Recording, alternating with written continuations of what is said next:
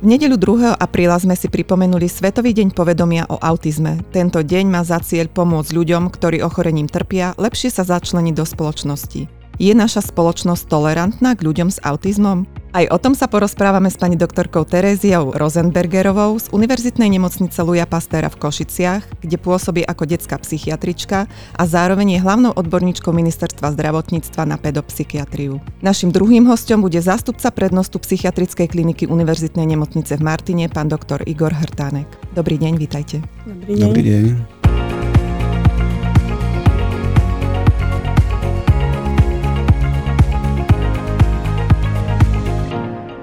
Začať by sme takou štandardnou otázkou a síce aké sú príčiny autizmu? Vieme, čo toto ochorenie spôsobuje? No je to veľmi ťažká otázka.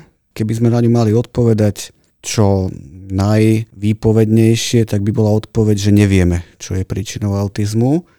Na druhej strane veda prináša viac a viac výsledkov, ktoré poukazujú na narastajúci počet detí s autizmom a dávame to do súvisu či už s genetickými variáciami, ale aj s tým, že perinatálne patológie, ktoré, ktoré predtým boli ťažko riešiteľné, sú teraz riešiteľné ľahšie a lepšie. Čiže sa zachytávajú aj deti, ktoré by pravdepodobne e, neboli viabilné.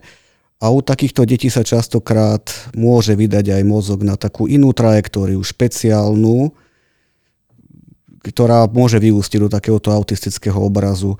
Taká najvýstižnejšia odpoveď by bola asi, že sú to e, faktory genetické, environmentálne a komplex týchto faktorov vyústi do toho, že u nejakého jedinca e, bude manifestný takýto autistický syndrom. V akom veku sa u dieťaťa teda obvykle toto ochorenie zvykne prejaviť? Na čo by si mal dávať rodič pozor? No, záleží od toho, aký druh autistickej poruchy pozorujeme u dieťaťa, je e, teda staré delenie rozprávalo o takom pravom jadromovom autizme. Ostatné formy sú viditeľné až neskôr, po tých troch rokoch života, ale dnes sú už mamky veľmi múdre, veľa čítajú, aj lekári sú značne skúsenejší a hovoríme o autizme toľko, že prichádzajú aj s deťmi okolo roka, po roku, s tým, že to dieťatko nedáva signály, nekomunikuje, nepozera e, na mamku, nekýve na pozdrav. Teda to správanie je odlišné.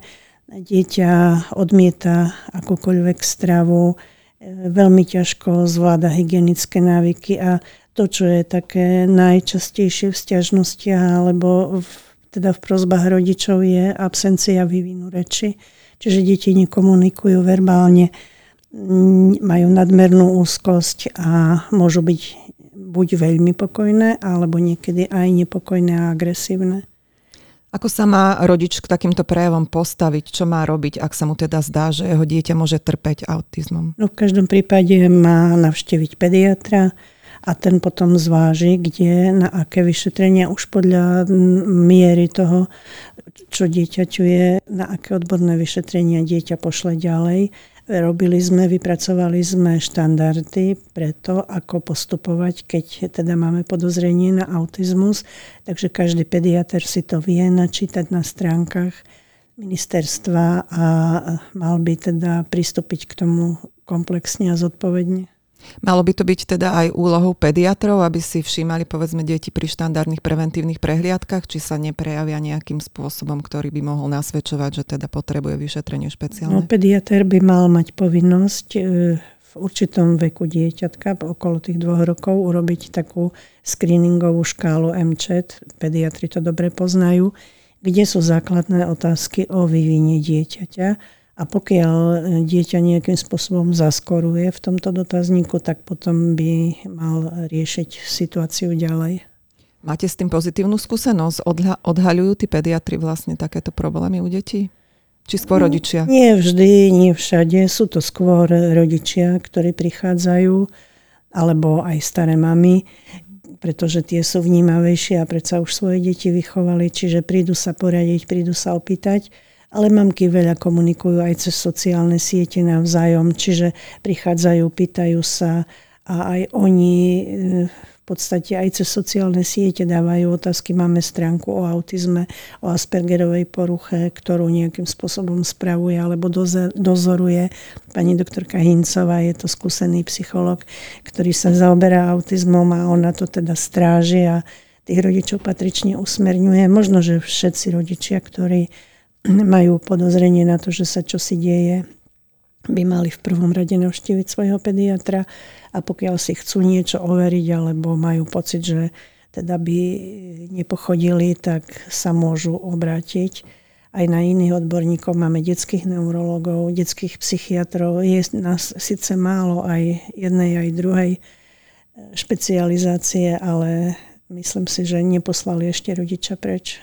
No, ja len doplním, je asi lepšie prísť tzv. zbytočne, aj s nejakými príznakmi, ktoré sú ešte neurčité, ako e, to zanedbať a dieťa, ktoré naozaj nedosahuje tie klasické mílniky vo svojom psychomotorickom vývoji, si zaslúži pozornosť pediatra a ďalších špecialistov, ale neznamená to, že musí byť hneď autistické. Ani Einstein do troch rokov moc nerozprával.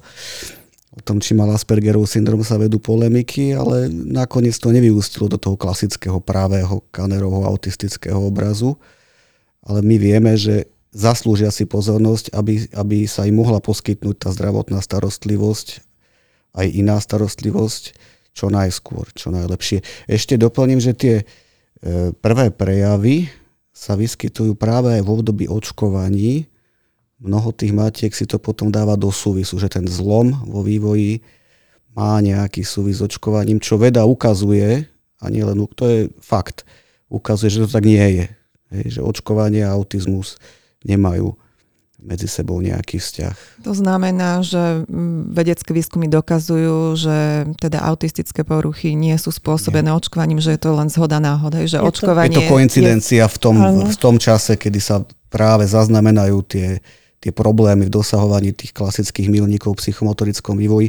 Bohužiaľ to však ale vyústi do takej antiočkovacej lobby, ktorá má za následok ďaleko väčšie problémy populácia v epidemiológii. Aké konkrét... Narastajú aj počty matiek, ktoré nechcú dať očkovať deti s takýmto argumentom. Aké konkrétne prejavy by si teda, pán doktor, mali tí rodičia všímať najmä, povedala by som? No to, čo je pre rodiča najhrejivejšie, očný kontakt, reč, rozvíjanie sociálnych interakcií, imitujúca hra u toho dieťaťka. Rodič, ktorý má skúsenosť so staršími svojimi deťmi, tak to vie rozpoznať ľahko. Iný rodič to asi porovnáva tak, že vidí tie iné deti a vie povedať, že takto moje dieťa sa hrá inak. Nezamerá, nezaoberá sa tou hračkou z hľadiska jej komplexnosti, ale hľadiska jej detailu. Hej, točí, točí nejakým, e, nejakou časťou tej hračky. Fascinuje to dieťa niečo ritualizované, stereotypné, svetielka, zapínanie, vypínanie. Má špecifické prejavy čo do zvuku, do farieb, hej, do nejakých E, nejakých výberov, povedzme jedál alebo ritualizovaných činností, nevyhľadáva druhých. Dieťa si vystačí samo. I aj niekoľko hodín dokáže byť zaujaté nejakou monotónnou činnosťou bez toho, že by interagovalo s inými deťmi. Veľmi jednoducho sa dá povedať, že to dieťa sa zdá veľmi čudné v takom veku, kedy tie iné deti už začínajú medzi sebou interagovať. Je ale dobré upozorniť na to, že nie zo všetkého dieťa vyrastie, pretože máme veľa pediatrov, ktorí povedia, ale nechoďte ešte, však on z toho vyrastie, toto všetko dobehne. Niektoré deti sú také, chlapci rozprávajú neskôr a podobne. A tak prichádzajú rodičia, ktorí prídu po dlhom čakaní a dieťa z toho nevyrastlo Takže radšej zbytočne a skôr, to je jedna vec.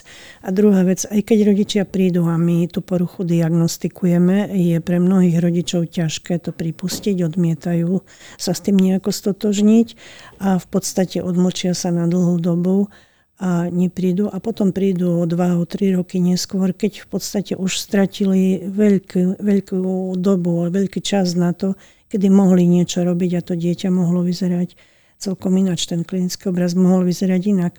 Veľa rodičov sa stiažuje na to, že deti sa veľmi skoro ráno budia, e, spia 2-3 hodiny a potom v noci vstanú a chcú sa hrať a nepotrebujú veľa spať. Veľa rodičov signalizuje, že dieťa odmieta prijať novú potravu, čiže tieto deti bývajú dlhodojčené a to dieťa veľmi ťažko si zvyka na to, že by prijalo niečo iné okrem mlieka a akúkoľvek novú potravú látku dávajú, tak to dieťa jednoducho nezie. Alebo má 3-4 jedla, ktoré točí dookola a nič nové nechce prijať. Čiže aj to sú také nejaké signály. Rozprával pán primár o svetielkách, otváranie, zatváranie dverí nekonečne, e, otváranie šuflíkov a búchanie so šuflíkmi. E, také nejaké hračky, ktoré sú zvukové, vydávajú silné zvuky aj to sú takéto momenty, ktoré nie všetky deti robia, keď tak chvíľu. Čiže keď to dieťa robí dlho a pravidelne rodič by mal uvažovať, že čo si nie je v poriadku.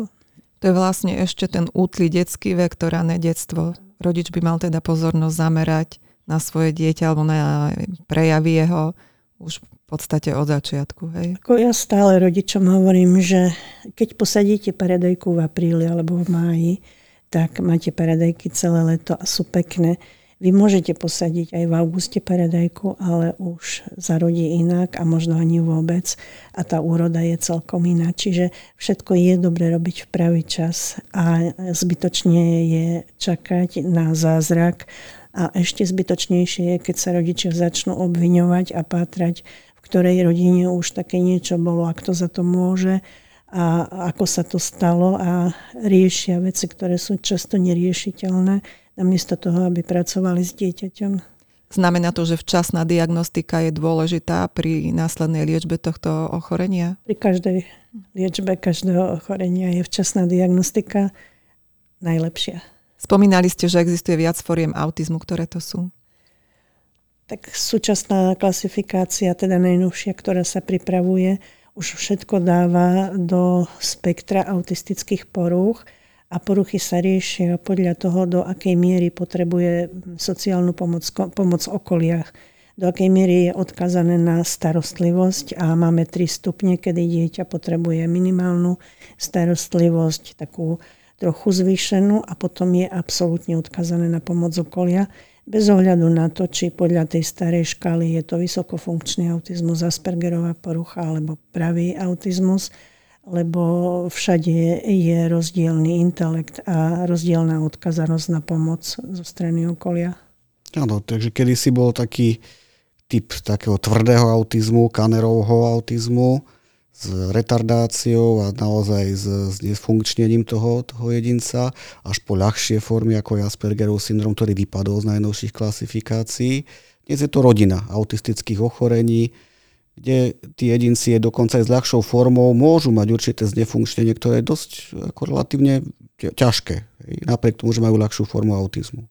Patria deti s autizmom do špeciálnych škôl, alebo ich treba začlenovať do štandardných tried? Veľmi, veľmi individuálne. Máme veľa detí na riadnych školách, na gymnáziách, na vysokých školách a zvládajú to pomerne dobre. V podstate každý má svoje limity a svoje kompenzačné schopnosti a dekompenzácia sa prejavuje vtedy, keď tlak zo strany okolia prevyši schopnosti toho, ktorého dieťaťa prispôsobiť sa alebo fungovať. Čiže e, je ťažko odpovedať, nedá sa odpovedať na vašu otázku.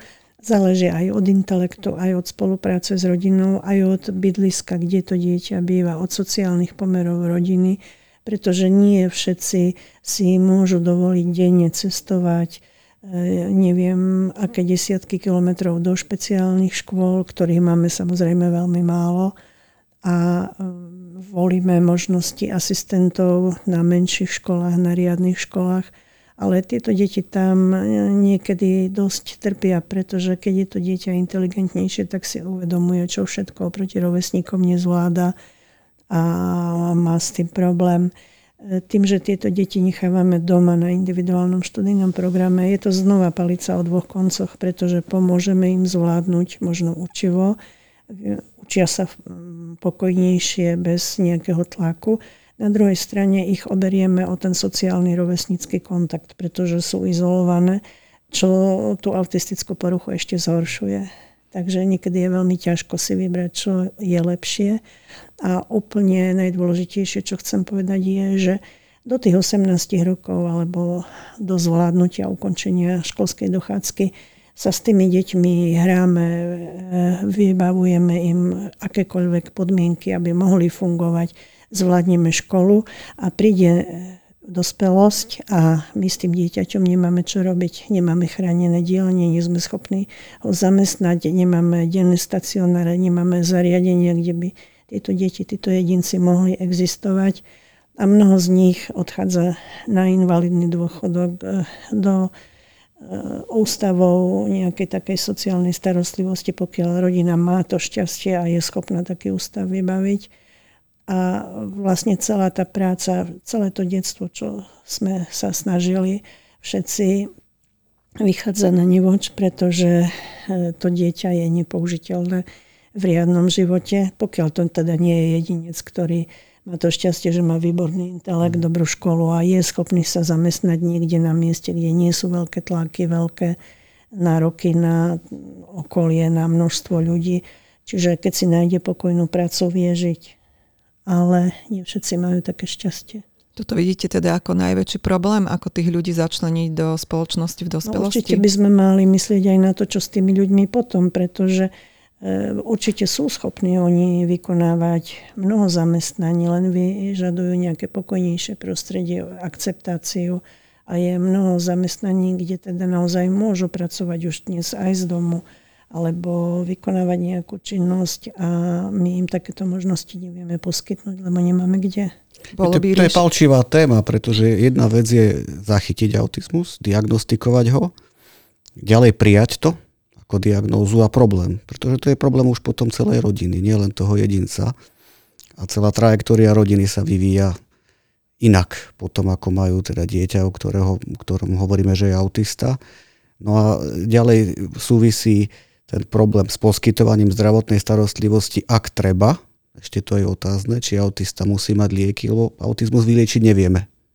Na to tabletka nie je, ale špecifika v autistickom správaní s tými pomôcť vieme. Či už sa to týka spánku, chuti do jedla, správania, rôznych problémových e, aspektov, tak k tomu symptomaticky pomôcť vieme a sme celkom som povedal, že efektívny v niektorých prípadoch. No a tretí, tretí okruh tých problémov je to, čo už bolo naznačené a to je, ako zabezpečiť tú kvalitu života. Aký druh vzdelávania, aký druh začlenenia do, do spoločenských činností.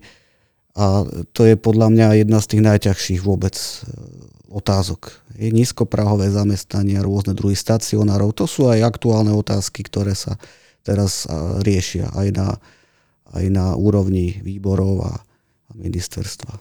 Bolo by riešením cieľené vytváranie nejakých chránených dielní? Určite by to veľmi pomohlo. Chcela by som ešte povedať, že mm, mnoho autistických detí a jedincov teda má rodičov vo vyššom veku. A títo rodičia viac menej, kým nám dieťa dôjde do dospelosti, už sú naozaj starí, nezvládajú ani sociálne problémy svojho dieťaťa a nie sú schopní ani nejakým spôsobom už ani finančne mu zabezpečiť lepšiu existenciu. Takže e, problémov nastáva veľmi veľa. To je jedna vec. Druhá vec je, že objavujú sa nám dospelí, ktorí neboli nikdy diagnostikovaní a prídu preto, že nie sú schopní sa nikde zamestnať, pretože napríklad konzumujú nejaké návykové látky, aby znížili svoje zúfalstvo alebo svoju, takú, tá, svoj diskomfort, pretože sú v podstate nepoužiteľní a uvedomujú si to.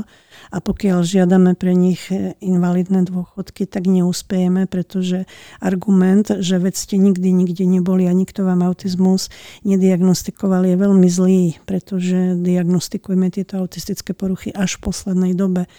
A ja si myslím, že je mnoho ľudí, ktorým by aspoň tá invalidita mohla nejakým spôsobom pomôcť, pretože už majú naozaj viac rokov a vystriedajú mnoho zamestnaní alebo sa vôbec nezamestnajú.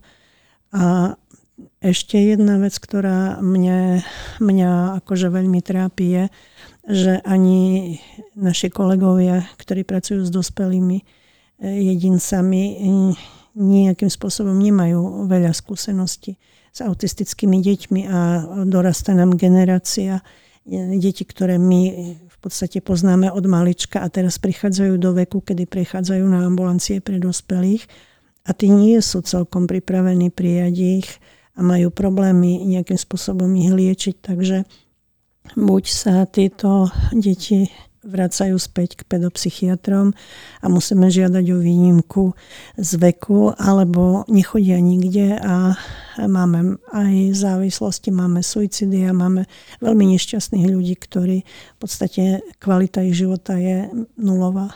V čom by ste videli riešenie tejto situácie? No, myslím si, že vzdelávanie všetkých aj lekárov všetkých odborov, pretože autizmus je multidisciplinárny problém, nie je to len problém psychiatrie. Vzdelávanie škôl, učiteľov a vzdelávanie celej spoločnosti nejakým spôsobom dvihnúť to povedomie o tom, že autizmus e, nekončí v 18. roku, že tí ľudia chcú žiť ďalej. Zmena diagnózy autizmus na schizofreniu. Mm Sice môže niektorým priniesť invalidný dôchodok, ale absolútne je to metúce, pretože klasická schizofrenia to nie je. A v tom dospelom veku eh, povedia všetci, však je písané v klasifikácii, že detský autizmus, čiže dospelákovi nenapíšu diagnózu 84.0 detský autizmus, lebo už je dospelý.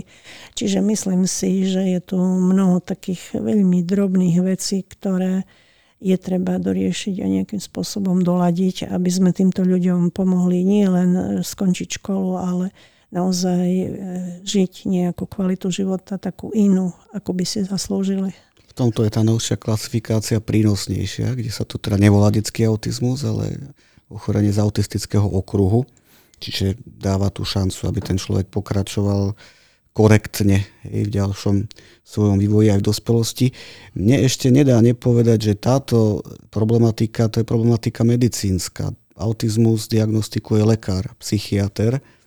Samozrejme, že potrebujeme častokrát pomoc psychológov, potrebujeme ich psychologické vyšetrenia, testové sady, ale pre všetky ich ďalšie vybavovanie a byrokratické rôzne požiadavky. Je to nevyhnutné, aby bol diagnostikovaný a predsa len sa diagnostikuje na základe klinického obrazu psychiatrom, nie psychologom. Kde častokrát robia veľakrát rodičia chybu, že ako keby si vystačia s tým, že k psychiatrovi neprídu a potom, keď má dieťa 18 rokov, tak e, ako keby vybavujú, že však je autista, pomôžte nám. A kde bude dovtedy? Asi je to spôsobené aj tým, že spoločnosť stále nazerá na psychiatrické poruchy ako na nejakú stigmu. Môže byť, môže byť, aj keď si myslím, že to sa už mení. Už to není ako to bolo. A dokonca, ale to nepatrí do témy autizmu, poznám diagnózy v detskej psychiatrii, kde to začína byť viac trendy, chodiť k psychiatrovi, ale to je iná téma. Ako by sme mali pristupovať k človeku, ktorý má autizmus? Povedzme, keď je to dieťa v triede, má nejaký špeciálny prístup, mať z hľadiska učiteľov, ako by sa mali chovať spolužiaci, mali by byť tie deti k niečomu vedené, to okolie samozrejme. Je to veľmi individuálne. Učiteľia, eh, je mnoho učiteľov, ktorí vedia, pretože to tak cítia a vedia, čo majú robiť. A je veľa takých, keď mi povedia, dajte ho preč, na našej škole takéto dieťa byť nemôže a my s tým nemáme skúsenosti a nech ide do špeciálnej školy, my ho tu nechceme. A viac menej tým, že to dieťa odsunie niekde na okraj triedy, tak aj tí spolužiaci na to dieťa pozerajú inak. Veľmi často sú takéto deti v triedách šikanované, majú málo kamarátov, nevedia sa začleniť, ale máme aj také šťastné deti, aj veľmi dobrých učiteľov, ktorí sú láskaví a vedia takéto deti potiahnuť. Neviem vám odpovedať jednoznačne, čo by sme mali robiť. Mali by sme byť trošku ľudskejší, mali by sme byť vnímavejší a ja si nemyslím, že už je dneska jedinec, ktorý nemá absolútne žiaden problém. Všetci sme nejakí a všetci máme nejaký problém. Niekto väčší, niekto menší, čiže mali by sme sa rešpektovať všetci navzájom bez ohľadu na to, či máme alebo nemáme autizmus. Autistické dieťa za to nemôže. Nie je to problém, ktorý si, ktorý si privodilo samo Jednoducho je potrebné mu pomôcť a o to, že nečíta sociálne relácie, nerozumie tomu, čo sa okolo neho deje, potrebuje ďaleko viac pomoci. Nie krik a nie odsúvanie, pretože ja ti nerozumiem. prichádzajú mi zo škôl požiadavky, napíšte mi, e, ako s, ním, ako s ním mám pracovať, napíšte mi postup, čo s ním mám robiť. Ja neviem, čo s ním máš robiť. Ja neviem napísať, že posaď ho tu, pretože neviem, kto bude sedieť vedľa neho, alebo s čím prídu ten deň spolužiaci, alebo čo navaria kuchárky a bude smedieť cez celú školu. Čiže je veľmi ťažko dopredu povedať. Jednoducho to človek buď vie a cíti, alebo sa to musí naučiť, alebo potom eh, asi je ťažko robiť s niečím, čo mu nerozumiem a čo nechcem prijať. Tak každý autista je individuálny, takže to by sme museli vyrábať ako keby individuálne návody na vychádzanie s každým jednotlivým autistom. Ale keby tu sedeli rodičia tých autistických detí, tak by vám asi na tie otázky odpovedali trochu inak. Ako keby tá laická verejnosť niekedy môže chybne vnímať autistov ako akúsi škodnú alebo ľudí, ktorí takmer by si nezaslúžili ani byť a pritom oni môžu obrovsky obohatiť aj náš svet, aj to spolu nažívanie, spolu fungovanie s ostatnými deckami. Takže aj e, integrácia autistov, a zase keby tu sedeli učitelia, tak by mali k tomu určite zásadné postoje, môže byť obohacujúca. Kde sa chce, tam sa dá, kde vedia nájsť spôsob, aby to fungovalo, tak to vie spôsobiť aj to, že tí v triede, ktorí s autistickým dieťaťom majú možnosť e, študovať a fungovať, môžu mať oveľa bohatší svet ako tí, ktorí o takúto možnosť prišli. Je mi jasné, že to sa nedá u každého autistu, že sú aj autisti, ktorí vyžadujú vyslovene vzdelávanie v špeciálnych, prispôsobených triedách, ale ja som fanda integrácie. Ja si myslím, že by, a to je aj celosvetový trend, že by to tomu školstvu mohlo pomôcť. Ale na to potrebuje aj to školstvo podmienky, aby to mohlo naozaj rozvíjať efektívne. Nie len žiaka s autizmom a vzdelávaj. Spomínali ste, že autizmus sa vyliečiť nedá, ale čo sa môže teda urobiť, aby sme ochorenie čo najviac zmiernili? Akým spôsobom vlastne liečite takéto deti? Hovoril pán primár, že liečíme symptómy, s ktorými tieto deti prichádzajú Čiže niektoré deti sú agresívne, znižujeme mieru agresivity, niektoré zle spia, niektoré majú nechutenstvo alebo veľkú vyberavosť. To, čo mňa udivuje najviac, je, väč- že veľa týchto detí nemá vypestované hygienické návyky a rodičia to riešia ako si zo všetkých problémov autizmu najmenej. Jednoducho to berú tak, akože to je to najmenej, že dieťa teda je plienkované veľmi dlho, ale je tam nezvládanie hygienických návykov, aj s tým sa dá pracovať. Je tam nadmerná úzkosť, tieto deti sa boja nových vecí, boja sa chodiť medzi ľudí, čiže aj s tou úzkosťou je dobre pracovať. Nie je to len e, to, že dáme liek a dieťa už na druhý deň bude iné. Je to veľmi dlhodobá práca a je tam potrebná naozaj aj práca psychológov, aj taká behaviorálna nejaká liečba, aby sme to dieťa naučili zvládať jednotlivé situácie. A rodičom to vysvetľujeme, len keď poviem rodičovi, že neviem vám vysvetliť každú situáciu, prečítajte si takú alebo takú knihu, tam to máte pekne rozpísané tak odchádzajú rozčúlení, prečo by mali čítať knihy, keď prídu k lekárovi a on im to má povedať. Nedá sa to jednoducho riešiť a liečba, liečba nie je liečba anginy. Toto je iný stav a toto je stav, ktorý postihuje celú rodinu. Neho málo hovoríme o súrodencoch autistických detí. Máme to teda chápať tak, že základom je zvládnuť vlastne toto ochorenie v rodine? Základom je prijať, prijať. to, že tak. mám dieťa, ktoré má problém. A keď ja príjmem, keď sa neobvinujem, keď nevyčínam partnerovi, keď sa nehambím pred rodinou, keď žijem s tým dieťom riadny, normálny život, aj to dieťa bude sa správať úplne inak, ako tam, kde sa skrývame, kde prerušíme všetky sociálne kontakty, kde sa hádame, kto za to môže Čiže to prijatie je prvá základná podmienka liečby akejkoľvek poruchy dieťaťa. To dieťa síce je autistické do seba, v myslení aj správaní, ale není hluché a slepé voči tomu, čo sa v rodine deje. Takže e, ako povedala pani, pani doktorka, to prijatie je zásadná vec, dokonca si myslím, že v čase diagnostikovania autizmu je toto najdôležitejšie. Rozprávať o tom, čo tá diagnóza je, čo obnáša, že to nie je angína ani slepé črevo, že sa to teda nedá vyliečiť tzv. ad integrum, ale že to bude perzistovať a vyvíjať sa. Častokrát eh, mám skúsenosť, že takéto rodiny s autistickými deťmi sa aj rozpadajú, rozvádzajú, do toho vstupujú formy striedavých starostlivostí, čo je pre, autizmu, pre autistu katastrofa, keďže je naučený na svoje prostredie, na svoje rituály. Aj tam vieme byť nápomocní, čo sa týka liečby symptómov, ale príčinu to, aby to dieťa malo fungujúcu, harmonickú rodinu, vychádzajúcu v ústrety, tak to, to tabletka nevyrieši. To není o ta, podávaní tabletiek. Hej. To sa musia teda rodičia zhodnúť, dohodnúť, ako budú fungovať, aký budú mať dizajn v rodine. Zvykne sa hovoriť, že autistické deti nemajú radi dotyk. Je to pravda? Nie je to tak a mnoho rodičov príde, on nie je autista, lebo sa ku mne túli alebo chce, aby som ho hladkala a mm, je to všade, je to individuálne, ale sú ľudia a tieto deti potrebujú možno toho objatia a prijatia ďaleko viac ako všetky ostatné deti, len to nebudú robiť s každým, všade a za každých okolností.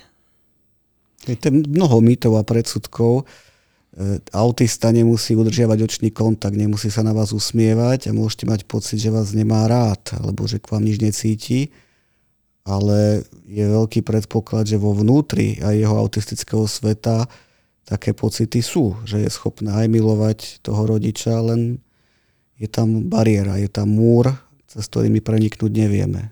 Podľa dostupných údajov má autizmus stúpajúcu tendenciu. Dôvody nejaké sa už objavili? To je asi tak, ako keď sa pýtate na príčiny. Nevieme. Stúpa počet rodičov, ktorí majú deti vo vyššom veku, stúpa počet detí, ktoré sa rodia v 20 neviem, 4. 5. týždni s veľmi vážnymi perinatálnymi ťažkosťami. E, mení sa prostredie, v ktorom žijeme a mení sa v mnohých aspektoch. Od mikroplastov až po neviem čo, po Ečka a ďalšie veci, ale to sú všetko veci, ktoré nie sú vedecky overené.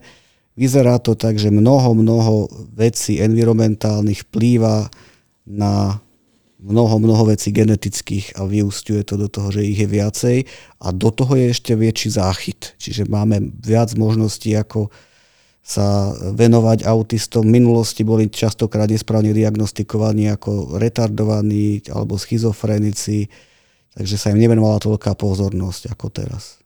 Mali sme v nedeľu Svetový deň povedomia o autizme. Tento deň má za cieľ pomôcť autistom začleniť sa do spoločnosti. Aké máte s týmto skúsenosti? Ako vnímame ľudí ako spoločnosť, ktorí trpia týmto ochorením? Ako sa k deťom a k dospelým autistom vlastne celá naša spoločnosť správa? Zase je to individuálne. Ja ich mám veľmi rada a ja si myslím, že každý človek, ktorý s týmito deťmi, ľuďmi začne pracovať, má taký strašný rešpekt pred pred nimi a neopováži sa im nejakým spôsobom ublížiť. Týchto ľudí musíme absolútne prijať a milovať, lebo inak e, im nevieme pomôcť, pokiaľ to budeme robiť formálne a takže toto sme splnili a dáme si čiarku, že je to urobené, neurobíme nič. Prijatie, bezvýhradné, bezpodmienkové prijatie týchto ľudí e, je prvé a potom samozrejme zlepšenie sociálnych podmienok rodín, zlepšenie úrovne všetkých služieb, ktoré im vieme nejakým spôsobom poskytnúť, školstvo, zdravotníctvo, e, zaradenie, integrácia do spoločnosti. E, takéto deti by mali mať e, možno menšie skupiny, kde by vedeli existovať úplne pokojne kde by nebol na ne vyvíjaný taký strašný tlak, kde by sa rešpektovali ich nejaké takéto odlišnosti.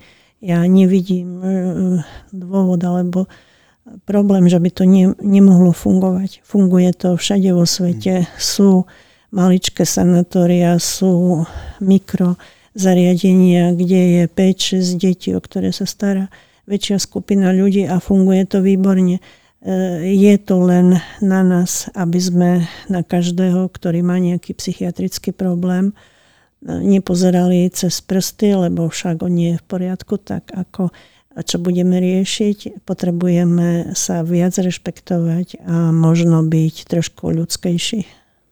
Ľudská psychika funguje tak, že čo nepoznáme, čo mu nerozumieme, z toho máme obavy, strach, rešpekt. A autizmus je taká téma, kde tomu autistovi nerozumieme, nerozprávame s ním, lebo to on nevie, nedokážeme s ním komunikovať na emočnej úrovni. Preto je okolo toho teda aj e, takýto proces akejsi takejsi exklúzie, vyčleňovania. Ale naopak, osveta, integrácia, možnosť ako, ako im pomôcť byť aj medzi nami, nie mimo nás, nie niekde na okraji, to tejto téme len prospeje. Farbou Svetového dňa povedomia o autizme je modrá. Ľudia si mohli všimnúť, že boli nasvietené takouto farbou aj mnohé budovy. Predpokladám, že teda väčšinu z nich ani nenapadlo, prečo to tak bolo. Čo táto farba vyjadruje? Prečo bola zvolená práve modrá? Možno je to pokoj. Neviem, v podstate nie je to dráždivá farba, je to farba priateľná, príjemná.